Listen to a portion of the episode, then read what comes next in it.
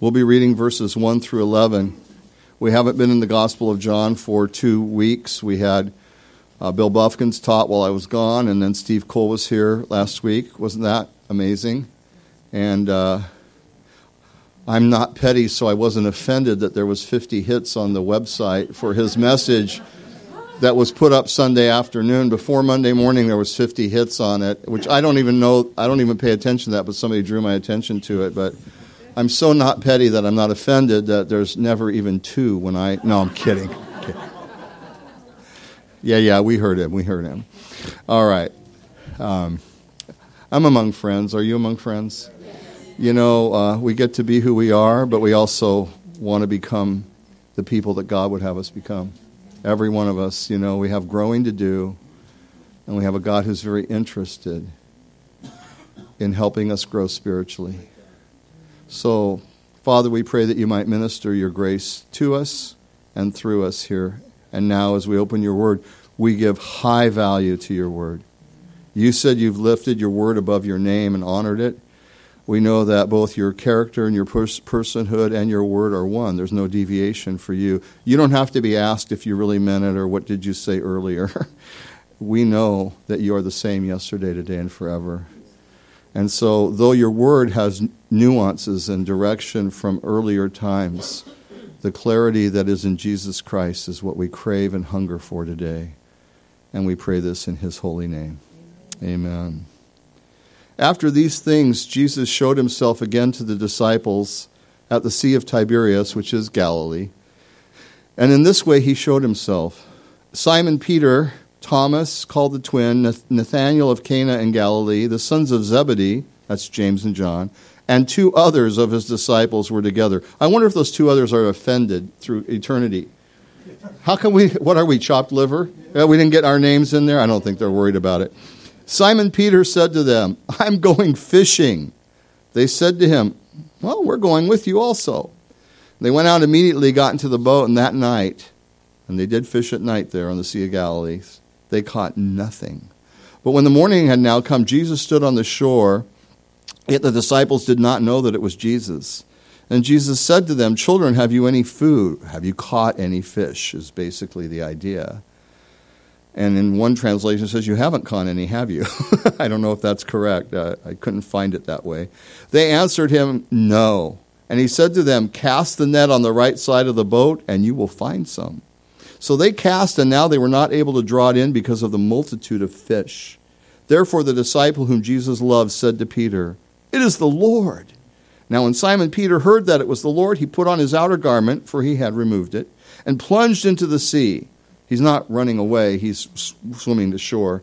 But the other disciple came in the little boat, for they were not far from the land, about 200 cubits, dragging the net with fish. Then, as soon as they had come to land, they saw a fire of coals there, and fish laid on it, and bread. And Jesus said to them, Bring some of the fish which you have caught. And Simon Peter went up and dragged the net to land full of large fish, 153. And although there were so many, the net was not broken. And you see, Jesus had appeared to his disciples uh, in the, as they were gathered together. He, it tells us another place he appeared to Peter personally. It tells us that. Uh, uh, he told them that he was going to appear to them in Galilee. Go and wait for him there. So they're up in Galilee now. Uh, we, we, didn't cover the last two verses of chapter 20, but they go with verse 25 of chapter 21 next week.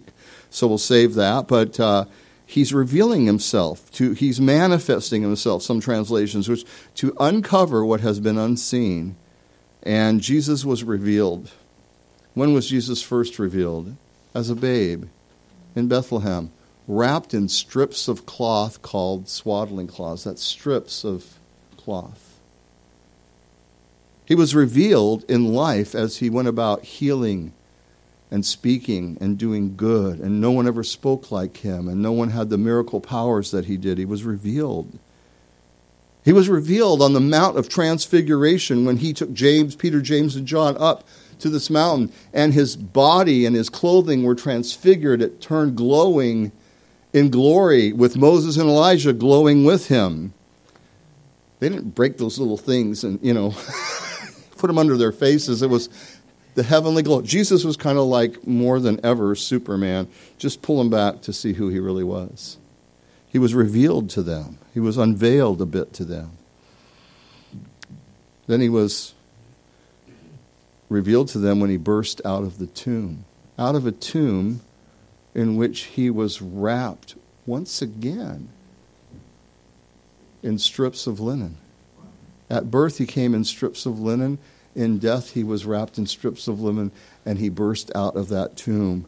And now he appeared to them, and now he appears to them again in Galilee. And Jesus the Christ continues to appear, to reveal himself to his people throughout all history, or you wouldn't be here today.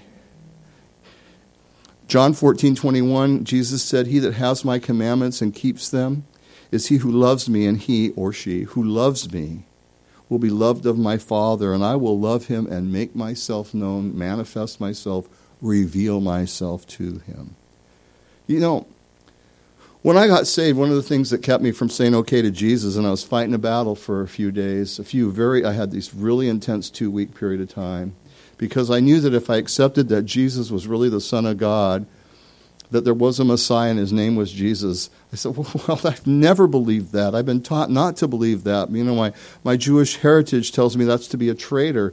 And not only that, what else am I going to find out in this Bible that I don't like or don't believe when I start reading it? I mean, I actually knew that. I knew I was going to find things that were contrary to my nature and my personality and my decision making and my attitudes and feelings. And you know what? I was right. I didn't come up with love your enemy. I had a different approach to that. How about you? That's not natural for me. I'm a fallen man. Ooh, splat. So are you. We're fallen creatures. We are uh, our outer person is corrupt, and it's not in agreement with the Scripture. We aren't surprised when people don't agree with the Bible. You didn't agree with the Bible. Somebody who says, I just believe everything in the Bible, first of all, uh, and people will say that completely without having read much. I go, well, how many people know everything that's in the Bible? Not very many. And it's maybe more accurate to say, and I do say I believe everything. I believe the Bible, but there, there, there's a little bit of expression there, an explanation there. And, and now I do because I believe even things that I found that troubled me and were difficult for me, things that needed to change. This is bothering me that you're having to look at this over there. this might be worse, but it's, I feel better about it. Okay. So, um, profile, how do you? Okay. yeah, I don't take myself too seriously, but I do take this 100% seriously. Don't confuse our humor with being light about Jesus. That's not what it is. Maybe there's a little confusion there, but not light about Jesus. He will make himself known to you. But part of that will be when you find things that you don't understand, can't believe, never thought this way, it goes against right where you are right this minute. And you say, okay, Lord, I'm going to obey you in this to the degree that you show me that direction. And, and I face this, I'm going to let you be God. Because he's God anyway, but the way he's God in your life is when you let him take authority through his word. So he's showing himself. He's already revealed himself to these disciples, yet Peter says, I'm going fishing. Now, many people say, and they have a point to the degree they say it, I'm not sure, that he was going back to his old life, kind of giving up in defeat. Possibly. Let me show you why I don't think that's really you can't make that strong of an absolute case for that. First of all, these other guys go with him. Are they all just defeated? They've seen Jesus in, in Jerusalem. He's talked to them. They went to Galilee to wait for him. So I don't think they're just completely, oh, yeah, he's never going to come and show himself again. It's all over. And it's your fault, Peter, because you denied him. Well, it's your fault because you ran away. You know, it's like, you know, that, that isn't really, there's, they may have lingering fears, doubts, and confusion. And I think they do. But I don't think Peter's just saying, I give up completely. You know, Jesus, Peter's the one that when Jesus said, when all the people left him for what he spoke in John 6, he said, you guys want to go with them? And Peter said, To whom shall we go? Not where shall we go? To whom shall we go? You, Lord, alone have the words to eternal life. So, so, so for Peter now, after the resurrected Christ has come to him to just give up and go away, I'm not, I don't think that's it. More likely, he was impatient. Does that sound like Peter? The day of Pentecost hasn't come yet. He was confused. Does that sound like Peter? Does that sound like anybody you know? Don't point fingers now. The, the, uh, you know, all of us get impatient. All of us get confused. And is he just doing what he knows to do because he's waiting to kind of work through his issues or what Jesus is going to work through with him? He does what he knows to do. One thing's for certain Jesus knew where to find them, didn't he? Jesus didn't know where to find them because he lost track of them and used a GPS. Jesus knew where to find them because he always knew where they were, okay? But Jesus knows where to find us. He always knows where we are. He always knows what we're into. And do we recognize him when he reveals himself to us, though? When Jesus reveals himself to you, do you recognize it? They don't at first. Hey, guys, any luck? No. You know, the whole story there is amazing, honest fishermen. But um, they say, no, we haven't caught anything. And, and, and Peter says, uh, you know, uh, first of all, that's frustrating, you know, uh, doing what they, what they know, what they've always been fruitful doing, what has been doable for them in the past, what has been natural for them. Jesus comes to them in the middle of their frustration. Is your attention piqued at all? In the middle of their frustration. He says children, and it really is an endearing to small children term that unless he was somebody like Jesus or an older person to younger men, this would be a little offensive. Oh, little boys, cute little kiddos, put your net on the right side of the boat. Now, they're in a boat that's, that if they're in the bigger boat, it's no wider than this row of seats here. You know, the, that's a bigger boat. So, I mean, they've been, they, they, their nets may be down on the left side your left, my right, and uh, or they may be back up in the boat. And he says, "Drop your nets over here on the right side of the boat." Now, why did he say the right side of the boat? Um, well, let's go through a deep, detailed analysis to figure out the meaning of right and left. No, do you know why? Because wherever Jesus tells you to drop your nets is the right side of the boat whatever Jesus tells you to do is the right direction and the right decision. It didn't matter whether it was right or left. That's there's nothing you can back up with that that would be automatic. Maybe there's somebody's found something cool about it, but the bottom line that you really can get out of this is whatever Jesus tells you to do is what's fruitful. And so it was stupid by worldly wisdom. Nobody would do such a thing. You know, and, and, and, and, and then when this happens, John gets the revelation first. It's the Lord. You know, he always got the revelation first, didn't he? Uh, it's the Lord. But John just kind of stands there. It's the Lord. And he's kind of that contemplative guy that holds back. He doesn't act out quickly. You know, he didn't go into the tomb. He's a little more contemplative. And for those of you that are that way, a little more timid, a little more careful, you got a great brother named John who was given great revelation and saw things and knew things and was loved by Jesus. For those of you that aren't that way, you know, you're more your your theme song is "Fools Rush Inward, Wise Men Never Dare." Uh, so, you know, um, Peter, as soon as he hears that it's the Lord, I don't even understand that totally. It's like he hears from John that it's the Lord. You know, he gets it. He puts on his outer garment and jumps in the water to go to shore. Peter, you know, impetuous Peter. Some of us are more like that. He's the first to speak, Oh, this will never happen to you, Lord. And the first to say, uh, Though they all forsake you, I never will. He's the first to pull a sword. He's the first to deny that he ever knew the Lord. But he's also the first to run to Jesus when he sees him on the shore. You know, in, in Luke chapter 5, you don't have to turn there. But in Luke chapter 5, uh, at the beginning of Jesus' ministry, before the disciples are, are, are absolutely solidified as this group of 12 men, it's in process at this point. Jesus is, goes up to the Sea of Galilee, it's where they all live. He says to Peter, has his boat there. He says, Listen, let me get in your boat and push it out a little ways so we can get some uh, acoustic dynamics here, and I'm going to speak to the people, and he speaks and preaches using Peter's boat. And then Jesus says, Okay, we're done. God bless you all. See you later. And uh, Peter, let's go out to the, it's daytime. Let's go out in the, in the water and get some fish. And Peter says, uh, Jesus, Master, we, uh, we fished all night, didn't catch anything. Same exact situation. Fished at night, which is when you fish there. Didn't, now it's broad middle of the day daylight, and Jesus says, Let's go catch some fish. And he says, Master, and here's how some people think he said it. Oh, Master, we toiled and fished all night and didn't catch a thing, but at your word, at your word, I will go and, and fish. Like, oh, this is a holy moment. I'm so glad that you're here.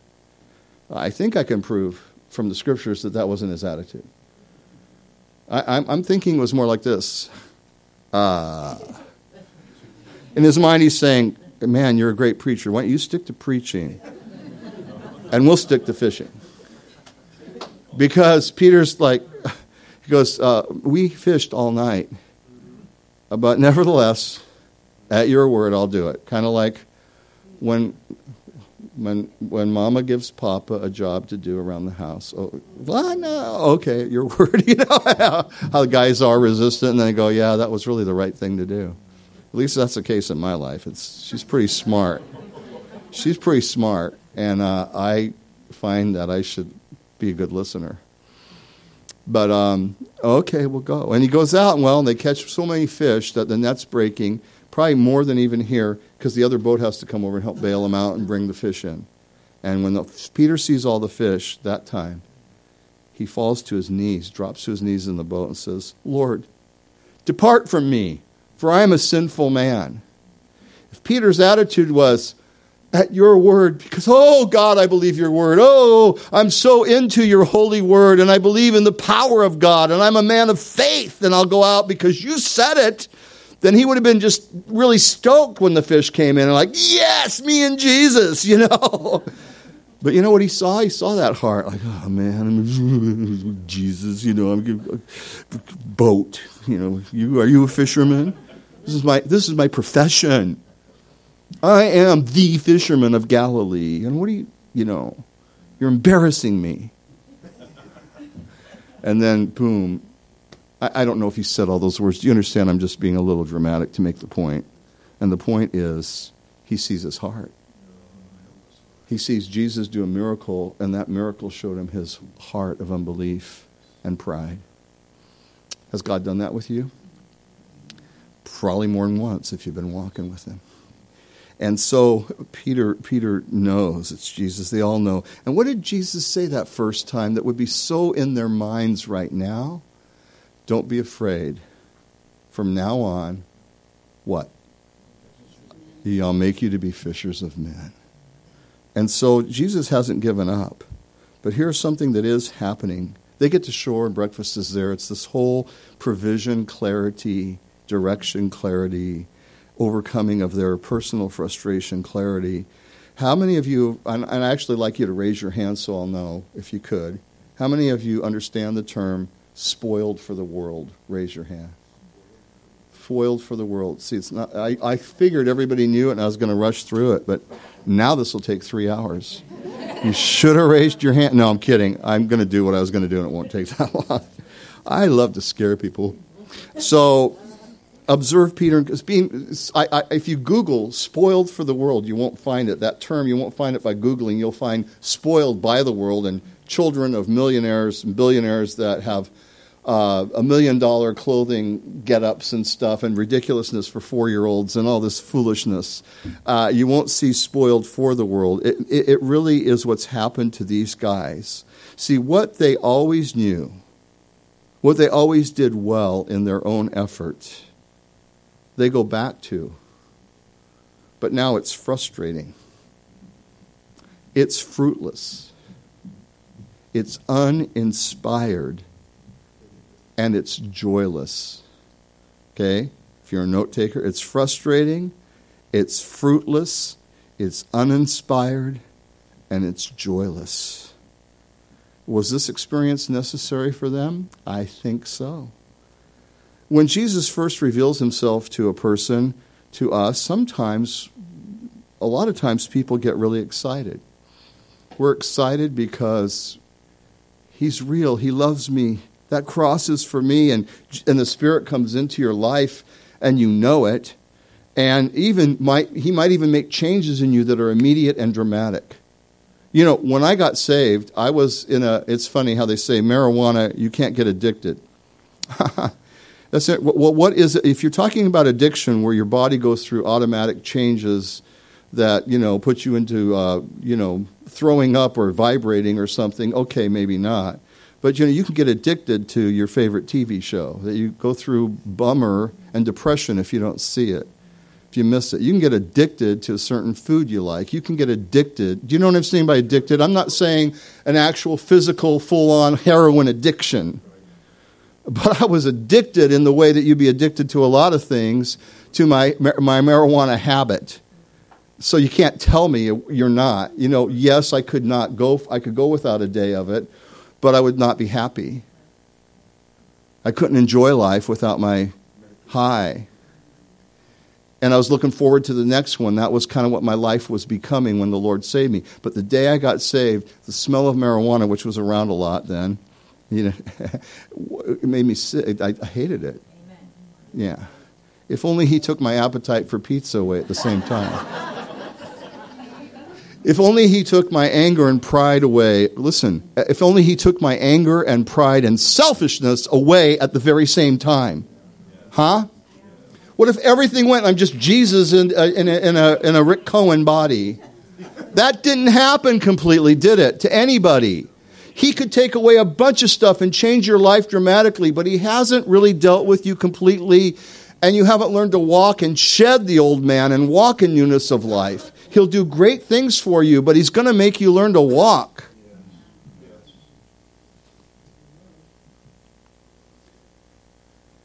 And so when Jesus, it's exciting, but not everything automatically changes or comes easy. It doesn't mean God doesn't love you because that person changed dramatically in that way and you haven't. They've got something else to deal with. And you have something to deal with. And there could come a day where it's gone. Hallelujah. But you may battle a battle Perhaps God knows that you need to have a thorn in your flesh for your whole life that you have to um, battle so that you will stay humble and so that you will seek his face and, and sense him and know him and have compassion for others. I don't have the book that says I know what you need on that level. I'm not responsible to tell you exactly how that's going to work in your life. I am responsible to point your attention to that reality and then you get to deal with it and I get to deal with it, don't we? And if you're in a battle, there's some things about that that maybe will help you by the time we're done. But in true conversion, it, really what happens is, and what will really help keep the frustration level lower, it won't disappear um, automatically. But to understand that you've been spoiled for the world. You can't go back and just everything's the way it was. And, you, and this is frustration. Here's Joyless frustration in Christianity is this adding Jesus to your life. What do you mean? Shouldn't I add Jesus to my life? No. When I first got saved, I didn't know I wasn't adding Jesus to my life. I didn't know that. But soon I started to learn from Bible study that I was to give what I was doing and learning and was going to make me be filled with joy and take me out of frustration was not adding Jesus to my life. He's not an extra pitching wedge you put in your golf bag. So if you get stuck in the sand in a particular way, you pull out your pitching wedge, the one that's the extra one that you bought, to add to your gain. We're not adding Jesus to our lives. And when you try to add Jesus to your life, you are a frustrated Christian. It's when you give your life to Jesus. I'm crucified with Christ, nevertheless I live, Paul said. The life I live, Christ lives in me, and the life that I live is not me, but it's Christ living in me. Well, you don't learn that in a day. I'm still learning it now. So are some of you. But I know that's the issue. The issue isn't to add a little bit more of Jesus. He's not a little bit of salt. He's not a little bit of anything. He's everything, or he's nothing. And so this issue uh, becomes clear to you, maybe not immediately, but there's no inspired or joyful place to go back to once you've seen it, once you've tasted the Lord. And it becomes frustrating and fruitless when you try to live the old life. Now, listen, it can be lonely. You're now living, you're on the same planet, you're in the same house, you walk the same streets, you have the same car. If you have a car, you go to the same job, you just got saved and, you and, and salvation has really taken hold of you. And, but you're in a different world than you used to be in. It's like you're from another planet. And sometimes that's how people look at you if you give them any indication, too. And, and, and so it can be lonely because other people haven't moved into that realm. They're still in the same world they were in the day you got saved. But you're in a different world. And when you identify that and when you start to walk in that, it can get lonely and you can realize that the, the temptation to go backwards and avoid challenges may be there and you may stumble in it sometime, but you'll never be satisfied. God has spoiled you for the world. And if you can be totally satisfied going back, maybe you never made it full measure. you know? So so maybe that's the issue that needs to happen in a life. But is there a choice to avoid God's call? Well, just ask Abraham. Here's our map. As you're looking at the screen, you can see that over here is Mesopotamia, down here below. Up here is Haran, over here is Canaan. All right? You with me? Abraham is told, Leave your father and your mother and your family and go to the land that I will show you. Stephen tells us in his Acts chapter 7 speech that Moses, that Moses, he's coming. Abraham, that Abraham took his father, uh, it tells us in the story in Genesis, he took his father and his nephew Lot, right? Does that sound like leaving your father and your mother and, and your family? No, so he didn't really fully obey. He added God's word to his life. I mean, he was on the journey. He was really doing it, but he was doing it with delay, with delay and uh, um, detour. And he goes to Haran, and you know how long Stephen, what Stephen lets us know is that it was 25 years that he spent in Haran. It wasn't the land God showed him. Now, I don't know if God had been telling him a lot of things or said, Yeah, I'll, I'll show you the rest of it after you leave your family. His dad dies. And when his dad dies, then he goes the rest of the way to Canaan. But he still has Lot with him, and that worked out swimmingly. Okay. So Abraham detoured and delayed, but he did get there. Moses. I mean, Moses. Moses, Moses, he's our man. If he can't do it, no one can. Moses jumped immediately at 40 years old. Okay, I'm a Jew. These are my Jews, Jewish brethren my Hebrew, they weren't called Jews yet, actually. And he just jumps in and kills the Egyptian, and you know the story, and off he, he runs away. It's all chaos, and he loses all confidence. All confidence. I mean, he's talking to a burning bush that's not disintegrating. God is speaking to him out loud, and he knows it. And the entire conversation is an argument. The entire conversation. So much so that God says, All right, fine.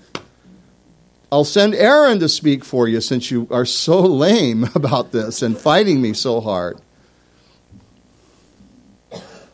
Moses lost confidence. Abraham detoured and delayed. And David, David got tired in the battle. You know, Saul had just come to try to kill him for the last time. It's when he takes, it's not in the cave, it's the next time where he takes the jug and the spear when Saul's sleeping I'm not going to tell you the whole story, but the point is, is that Saul says, "David, you're a better man than I. I'm going to. I'm God bless you." And Saul goes away and says Saul never chased David again. But right after that comes um, in chapter 1 Samuel 27. David, the immediate next thing that happens is David's just sitting there thinking about all his struggle and his battle, and he doesn't believe Saul's words, and you can understand that but he also needs, it's not about believing Saul. It's not about believing Saul. It's about believing God. See, we get hung up about people's words to us, and they control our lives. They control our emotions and our psyche. You know, it's about not about whether you can believe another person, although there's boundaries for that. It's about believing God. And David is not believing God. He says, There's nothing better for me than that I should escape to be with the Philistines. What? Well, that's what discouragement will do to you. It'll put you on a path that's really, I mean, he went from the frying pan to the fire. And he was able to connive and scheme, and he had to do that and lie to keep himself intact. Uh, do you think David? Do you think David had any joy during that period of time? You can read about it. Do you think his life was filled with the joy of the Lord?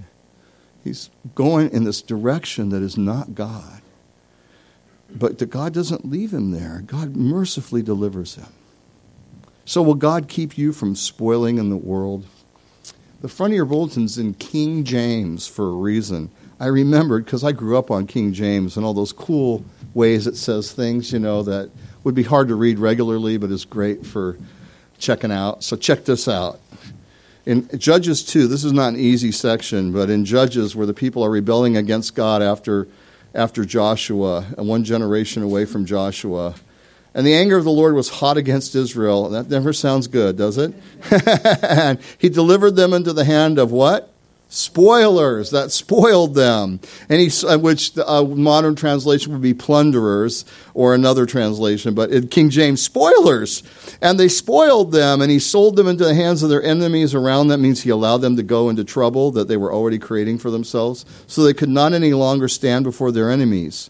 Nevertheless, in the Old Testament, nevertheless, is like in the New Testament, but God in Ephesians 3, right?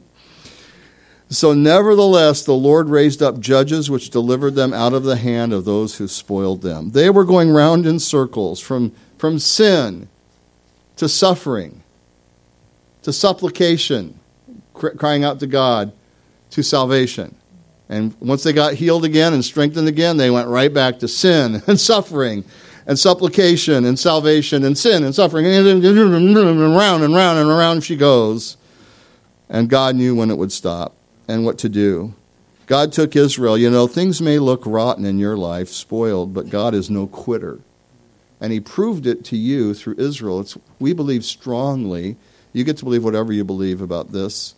And I have good brethren that I love, and we are close, but I disagree with them 4 million percent on this. They think that Israel is done as an issue of God's working through nations and for his eternal purpose, that they did their job or failed at their job, and now it's only the church, and, and, and Israel doesn't really matter in prophetic, it's, it's not an issue. I completely disagree. And one of the reasons that are, every reason, but um, God's promises to Israel are intact. That's why they're a nation again. Not because they're better than other people and they do everything right. That's not the point we're making. They belong to God. And He's proving to you that He can keep His promise to people who blow it, who mess up, who get spoiled. And so there's way more to that, but that's a whole Bible study or 10. So, so things may look rotten in your life, but God is not a quitter. He's not giving up on you. So, how do we walk? We, what, do we have a choice to avoid God's call? Well, we saw the great men of God do it. Will God keep you from spoiling in the world? Well, He delivered them and He delivered Israel and He'll deliver you. And, and it's a good thing you can't be completely satisfied going backwards. That's a really good thing. If you can, there's something wrong. There's something missing in your salvation deeply. And you should humble yourself and get help.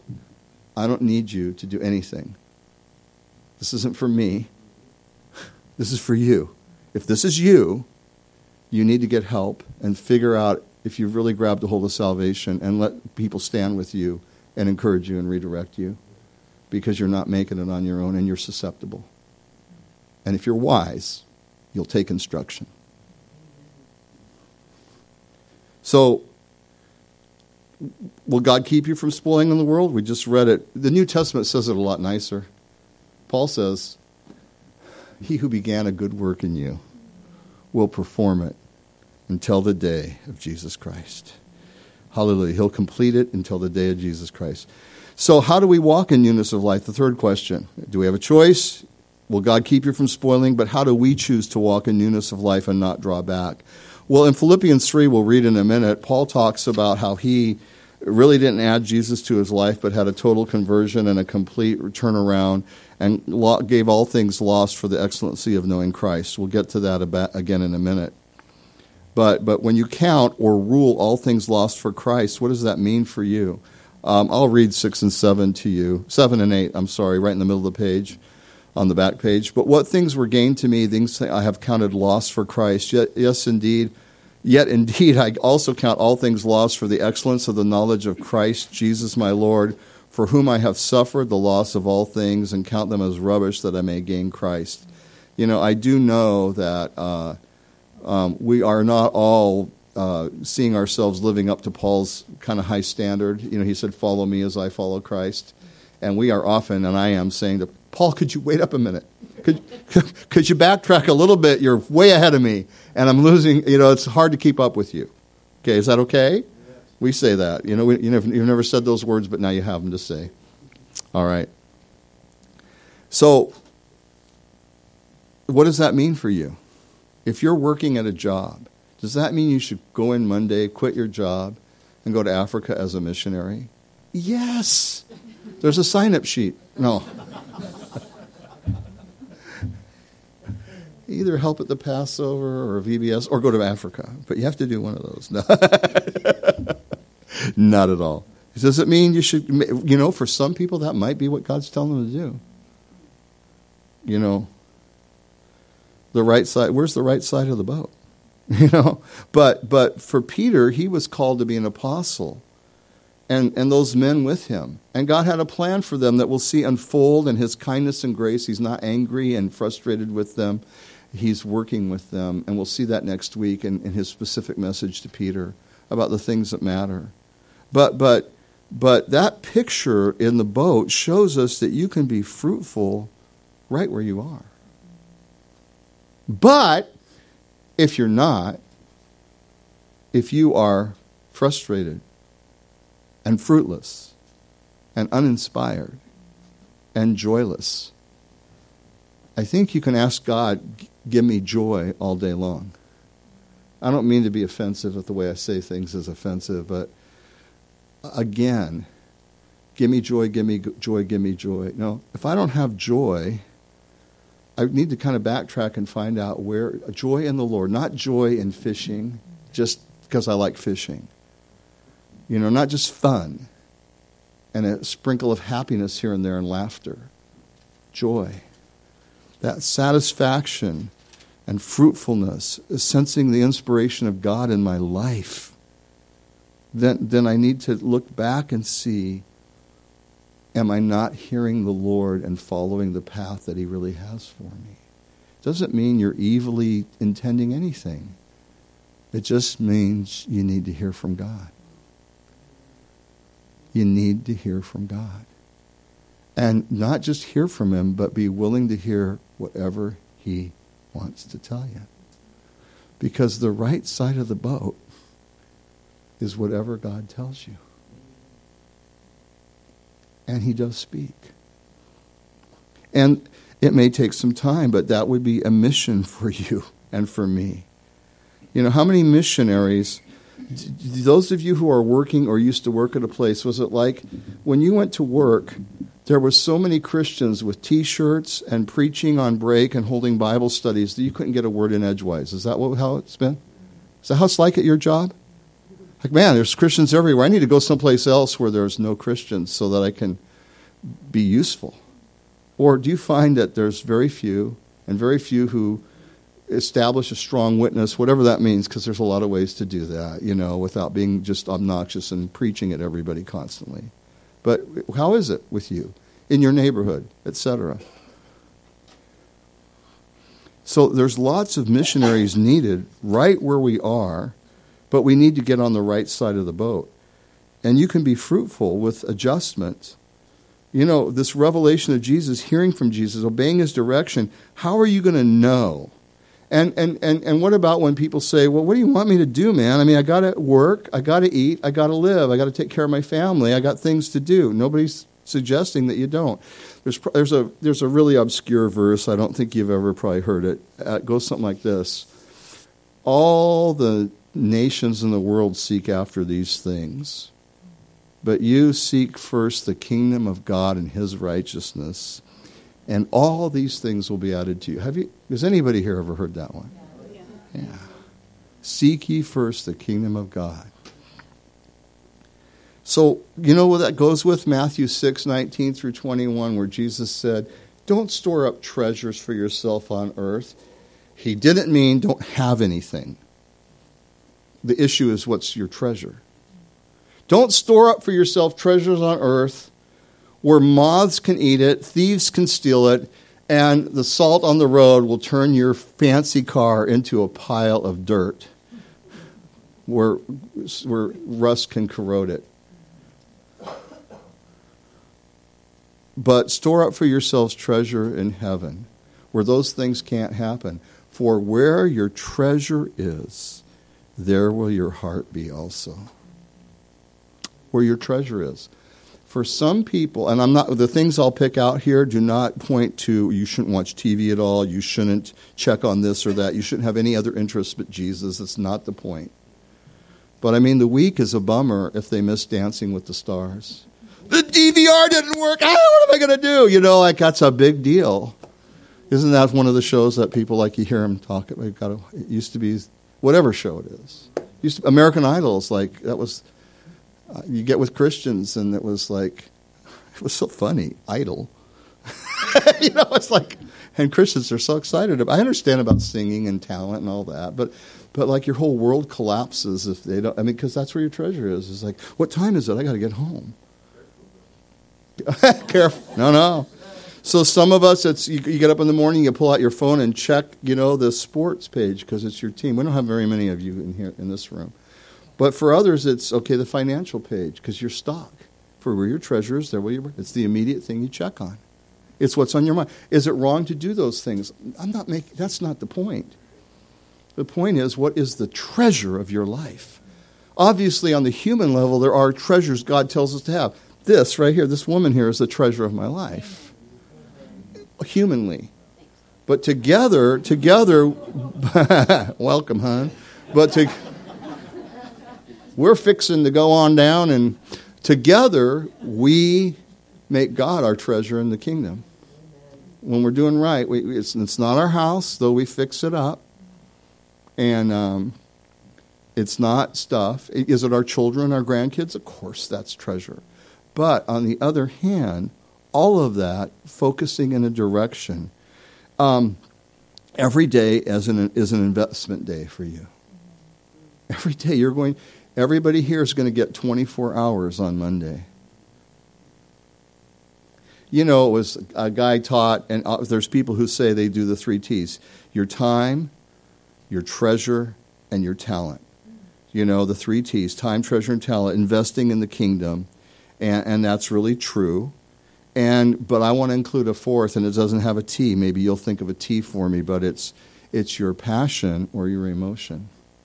You see, because behind all these things that we get excited about means that we place emotion. We make emotional investments. And we don't just make emotional investments the way we're supposed to with people we love that God's ordained us to give emotional investment. We make other emotional investments. Our culture is extremely sick and it's hurting. And emotion is flowing, and emotion is being invested along with time and treasure and talent you know, you, emotion is not emotion is not the engine of your car that runs you all over the place. You know, you hold the keys more than you know. Sometimes there are things. Is there ever a time that you grieve and you're sad and it's overwhelming? Of course there is. That's why it talks about grieving. Weep with those who weep and rejoice with those who rejoice. But if the pattern, are you listening? If the pattern of your life. If the pattern of your life is that your emotions control you and drive you wherever they want you to go. It's time to acknowledge that that's not right. It's actually time to acknowledge, and I, I, know I could get flack for this, not necessarily from you, but if people, there are people that will be offended by this, to acknowledge that it's sin. It's sin. I can't help it. I just have to be this way. I just am this way. I've always been this way. Everything that's happened to me makes doesn't mean that I should be uncompassionate towards a person who's struggling and try to help them. I should. But it does mean that I, when I'm struggling and emotions are completely in control, I have to stop. You'd be surprised how quick it'll change when you identify it as sin. Because you are investing all your treasure in how you feel. It's your God. You are actually able to say, I know I feel this way completely, but it's not everything I am. Jesus Christ is my Lord. And I'm going to turn this moment of emotion towards you, Lord, and invest in you here. Listen, we can do this, but you also need help sometimes, don't you? I have needed help with this. I don't claim to be Mr. Perfect. But if I was trapped in an emotion that I couldn't change and it was dominating my life, I would get help. I would be humble and honest before people, somebody, not everybody. I wouldn't tell you all about it and make you all confused about your pastor. but I would deal with it because I need to deal with it make investments that are spiritual, make investments that are emotionally proper, make investments of time and treasure and talent, certainly. And you've done that here. It's why when you look at our financial statement, you'll be amazed at what we've been able to do here. It really doesn't make a whole lot of sense. It's been wonderful. But if I was going to suggest to you some investment, don't stop giving. but on the other hand, let me, as a church family, let me say one thing before we close as a church family. If you've been here, how can you move to the right side of the boat? Um, there's ways you could do it that have nothing to do with this gathering, okay? I understand that you have a life outside of this church. I want you to have a life outside of this church. I hope you have a life outside of this church building. You know, I hope you're really connected, but I hope that you're able to be fruitful out there because that's where you live daily. On the other hand, as 2016 unfolds, our New Year's in its end of February. But you know, aside from that message that's in the in the uh, document you can pick up today, I would say that if that maybe you should think about this. Have you been coming to this church for three years, five years, eight years, ten years, and you've never been to a prayer meeting? Maybe you need to cast your net on the right side of the boat. Maybe just once or twice in the whole year, or maybe once a quarter. Like, I know people are busy, but that would, to me, it's very interesting that uh, people can be around for so long and never join a prayer meeting, ever. So I would suggest that if your life is inspired and joyful and fruitful, things are going well, then, for, then you don't have to listen to me. But if they're not, if you're looking for how to cast your net, there's a place to cast your net on the right side of the boat. Maybe you say, I'm going to study the Word, I'm going to study the Word, and you never, get to, you never do study the Word, and you, you know you need to get a little deeper. Maybe, maybe once a quarter this year, you come to a Wednesday night Bible study. I don't mean every week. I don't mean even once a month. once a quarter. You say, you know, I'm going to do that. I'm going to block out a time in the future that I'm going to actually do that because I want to get into the Word. These are these are within the church realm. I understand what I'm ta- that. You know, oh, you're trying to get us all to, you know, you get to think whatever you want about me. I'm thinking about you. Amen. I'm thinking about uh, what it means to be a part of the body of Christ and engaged. And I'm thinking about the floundering that happens for people and the struggles that just repeat over and over and over again. They don't all get fixed because you come to a prayer meeting. They don't all get fixed because you come to a Bible study. But I'm talking about a little different thinking about like what am I where am I casting my net? How are you doing at work? Are you doing the same thing all the time and getting the same result and you haven't changed anything about the way you deal with it? cast your net on the other side of the boat. Do you get what I'm saying? It's broader than what happens in this church. But I'm not going to be shy. I, I have to, you know, it is not, you've heard me say this a lot. Sorry, I'm going to say it again. I don't care who gets to be president. It's not going to get easier in this world to follow Jesus. It's not going to get easier. You need the support of the you need to know how to navigate spiritually and you need to know how to make investments in your own destiny. And I don't know where that lays for you or where that lays down for you or where it lays out for you. But I hope your ears aren't closed that you're just I'm this way and this is just how I am. That is also sin. Nobody cares that you're just that way. I mean, people care about you and they love you. God cares about you and loves you, but He didn't save you to be just that way. Now, you don't have to be just like me, thank God, or just like the person next to you. But are you listening for the Lord to say, we need to make some changes here? Or is it just status quo because you're comfortable? Because you're not comfortable. You're probably frustrated, fruitless, or somewhat fruitless, uninspired, and joyless. All I'm saying is, I want people to have joy. So you find where that goes for you. It doesn't have to be the way I see it, but open your heart. And I want to ask you to do one more thing. Stand with me.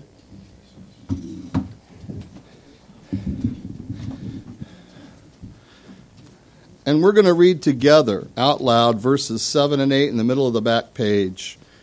And then we'll pray these things in. And I thank you for your attention and your patience. And I always pray that God would wash away anything I've said that's just judgmental, self righteous, uh, non gracious, and overbearing. And I pray that if it's absolutely right, that it will haunt you and you can't get away from it. And it will haunt you long after you leave this building and you'll be miserable till you deal with it. Just so you know how your pastor prays for you. You thought I was just going to stay there. All right. Together, verse 7. But what things were gained to me, these I have counted loss for Christ. Yes, indeed, I also count all things lost for the excellence of the knowledge of Christ Jesus my Lord, for whom I have suffered the loss of all things, and count them as rubbish, that I may gain Christ. Folks, that's where the joy is. Whatever you do, don't believe the lie that tells you there's no joy there. I need to find joy. This is burdensome. You're being lied to. Don't buy the lie. If you want joy, follow Jesus. Amen. Lay it all out before Him. Go through that pain because that pain's better with a good end than the pain you're going through if you're resisting it I guarantee you that. The Word of God does. Father, in Jesus'